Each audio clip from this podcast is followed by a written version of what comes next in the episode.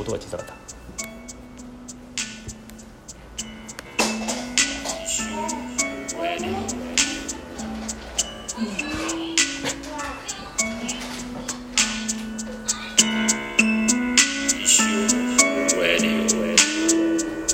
福山ですこんばんは。福山です。こんばんは。私も福山です 福山多いな今日。ということで今日はですね石井フェスクラファンリターンのラジオ出演の回でちょっとアフタービートさんに来てます。イエーイ。ではもう一回あの軽く自己紹介お願いします。こんばんは。のりおです。あ福山じゃなくて、は のりおレディオです。い、とこんばんは、マミタスです。福山の出てない「福」もなかったですけどね。いや今日はですねとあとねコトラ社長とシモン社長もいますね。はい、はい。はいありがとうございます。であの事前に質問をねあのいっぱい募集したらですねあのめちゃくちゃ来ましたんで今日はね時間のある限り聞いていこうと思っております。まずねじゃあインスタとレディオレディオの方で募集したんですけどレディオの方から聞きますね。えーえーっとですね。準備が悪い。かっちゃん。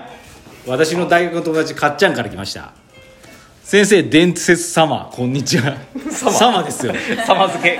伝説様いつもお子さんの動画で癒されています。ありがとうございます岐阜の方にお会いしたことがなくもし伝説様じゃなかったらこのメッセージはそっと閉じてください。あ伝説様ですよ。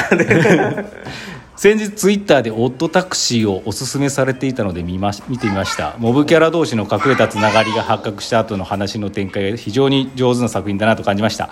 私は今アマプラで過激少女を見てますがもうすぐ見終わりそうなので何か他におすすめあれば教えてください。なぜ伝説さんに聞いたんですかアニメオタクの。あえななんだっけ？えっ、とオットタクシーなんです全然知らない。オッドタクシーってあのなんかみんな登場人物があの ズートピアみたいに動物を模した人間というかほうほうほうほう。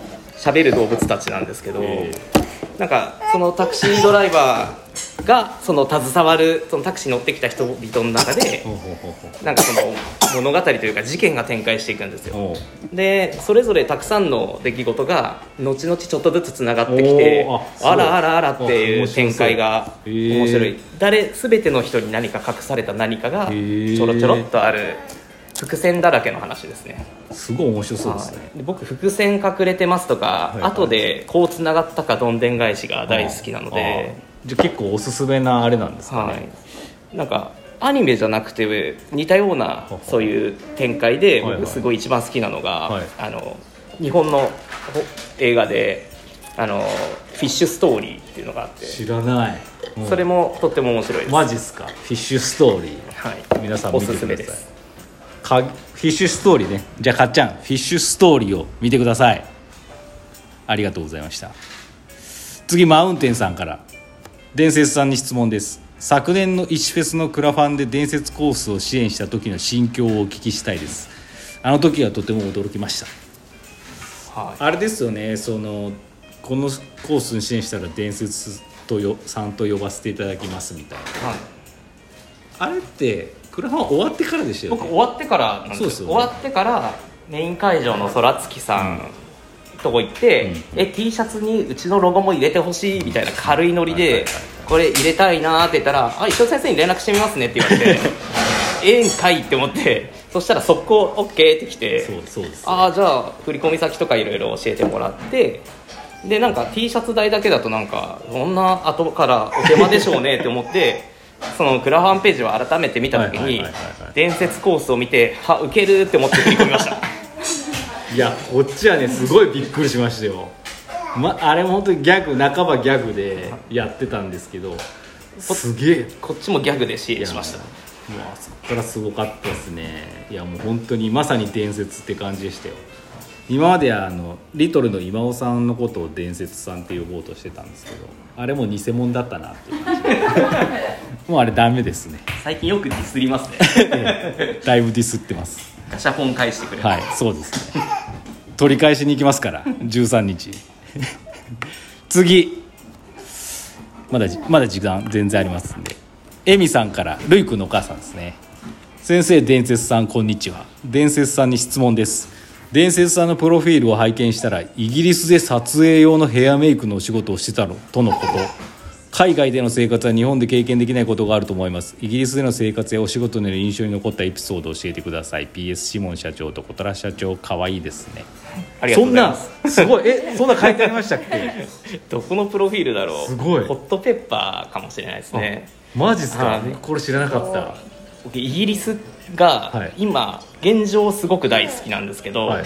当時若い時に行ったんでなんかその時のかなんか僕そのイギリスのカルチャーとかそのロックとかにまだそこまでハマってなかったのでう行った時は。もったいなかったなっていう印あ象一番その時印象に残ってるのはパンが粉々っぽくてまずい。なんかイギリスまずいって言いますもんね。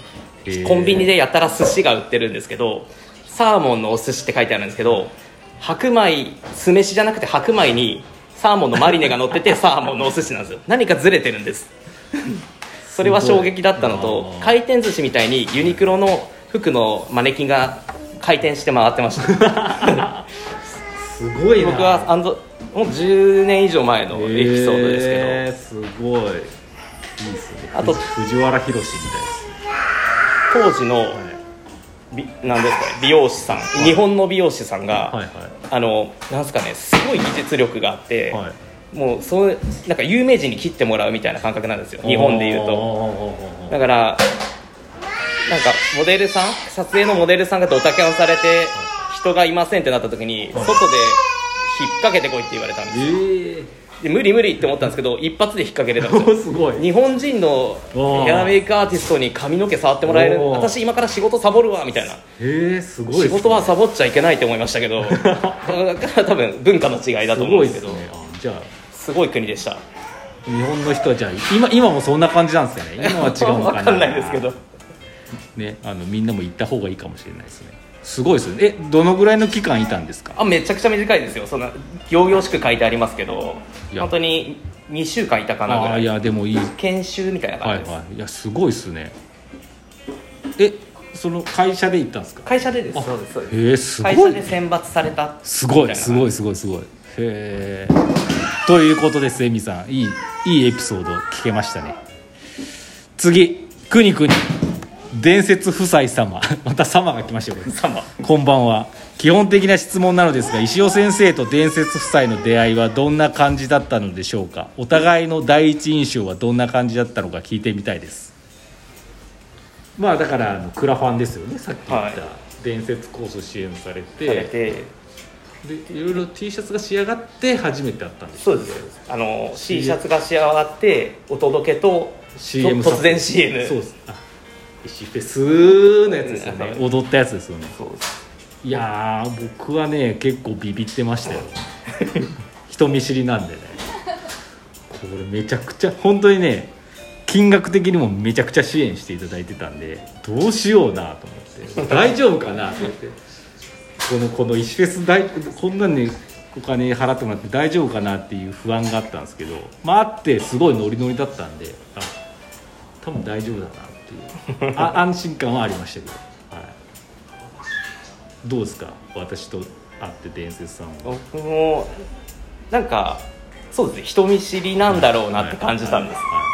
から最初ちょちょっとそのちょくちょく仰々しいというかななんですかねいいですか？みたいなそういう感じが強かったので僕が思ってたなんかもうちょっとこの僕こうなんでああなんでじゃあよろしくね？みたいなそういうちょっと強い感じの方だと思ったんですよ、そうですよね。やってることと直接会うと違うので、うん、だから逆に好印象で優しいなっていうのがすごい強かった。自分のことだけなら責任全部自分で取れるんでああいう自由な感じでできるんですけど人が絡むともう全然ダメなんでもう絶対なんか迷惑かけちゃいかんって。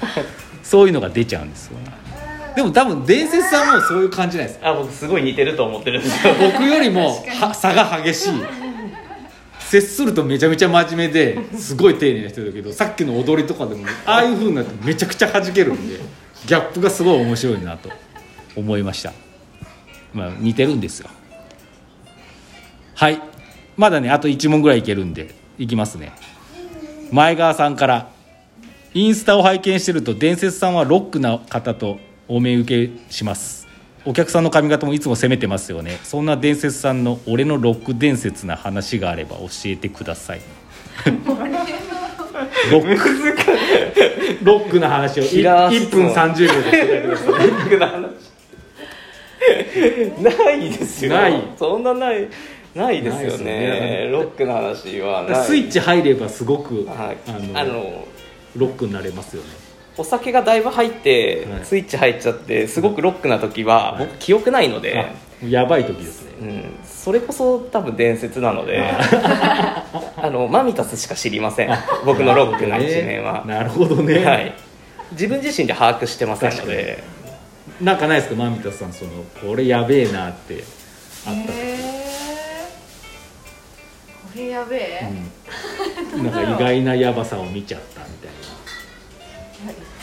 ばい。ないつもやばい。いつもやばいそうですよ。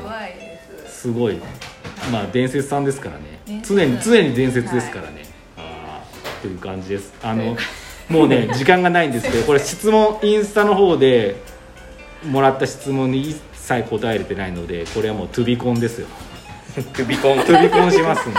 クビコンっす飛び込みしますね皆さんこれ2日間にわたってこの伝説さんとのレディをやりますんで。もうね質問送ってもらってももう答えれませんからね。私が代わりに答えてきますか。らというわけでありがとうございました。ありがとうございました